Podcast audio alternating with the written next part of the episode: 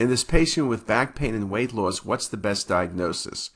Now, what's important to look at is you see a cystic mass involving body and tail of pancreas.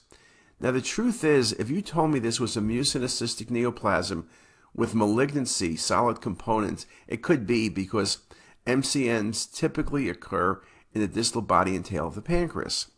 Serous cystadenoma is not that good because you can get septations, but if you have a solid component, that's exceedingly rare, and that typically means we're pointing to malignancy. We can think about pancreatic adenocarcinomas. Adenocarcinomas can be solid, they can be cystic, they can be necrotic, and there are certain types of pancreatic adenocarcinomas that are more likely to be cystic. Those include colloid tumors. Those include acinar cell tumors. But also it includes adenosquamous cell carcinoma. This was an adenosquamous cell carcinoma. They're highly malignant, highly aggressive.